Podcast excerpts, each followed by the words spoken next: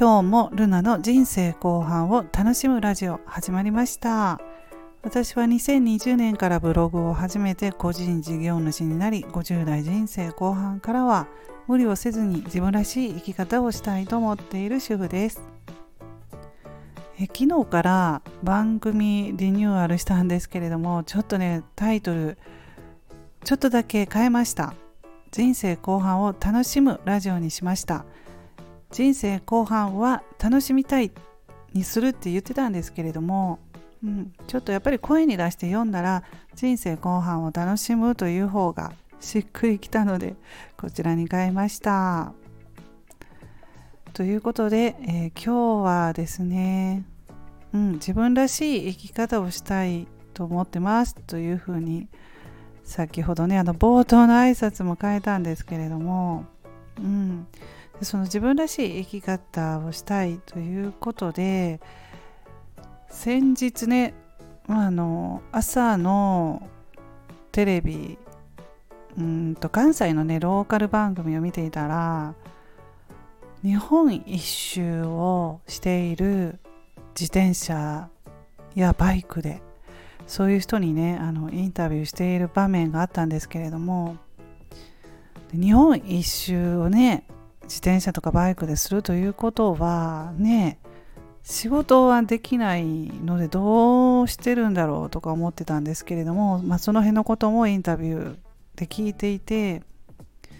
であのやっぱりその会社員を辞めているということだったんですね。男性の方2人にインタビューしていたんですよ。田舎のね旅館で1泊2000円で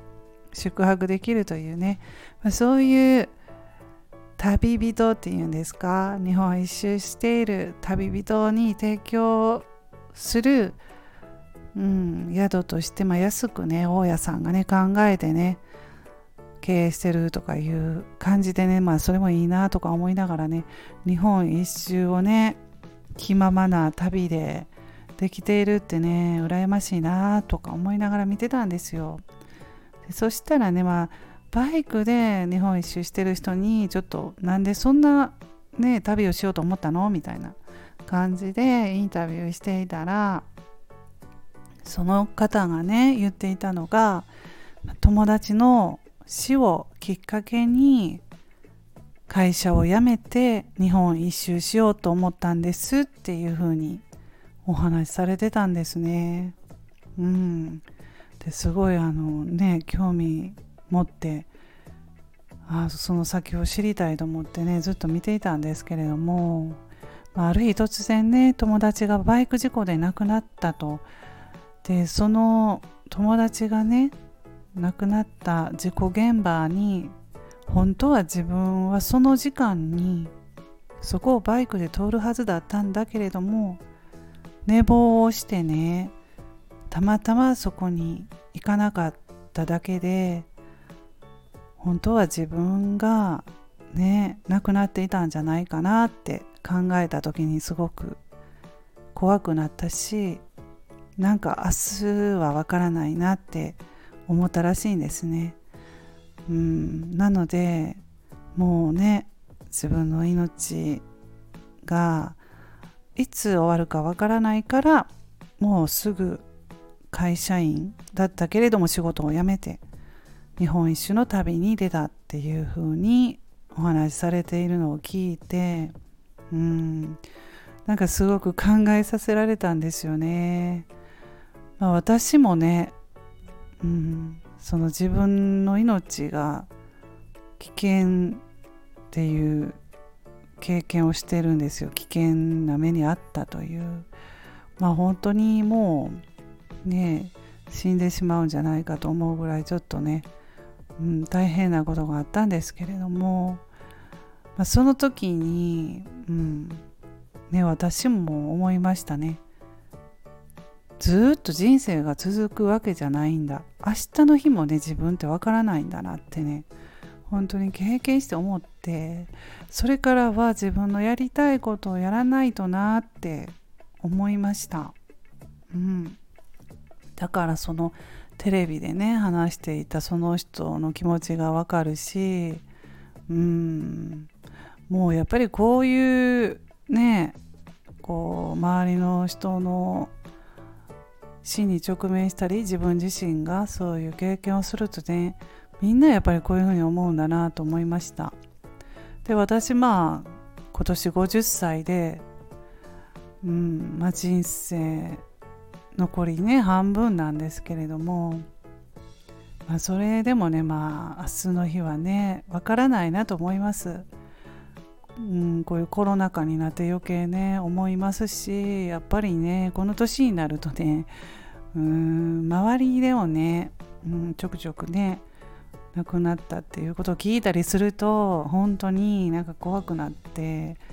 ねうん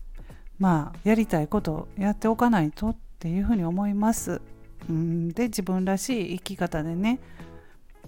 我慢したくないですね。あんまりね。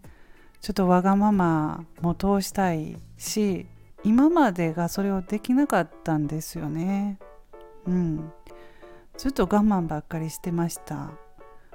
若い頃からね結構人の目を気にしてっていう感じで生きてきたので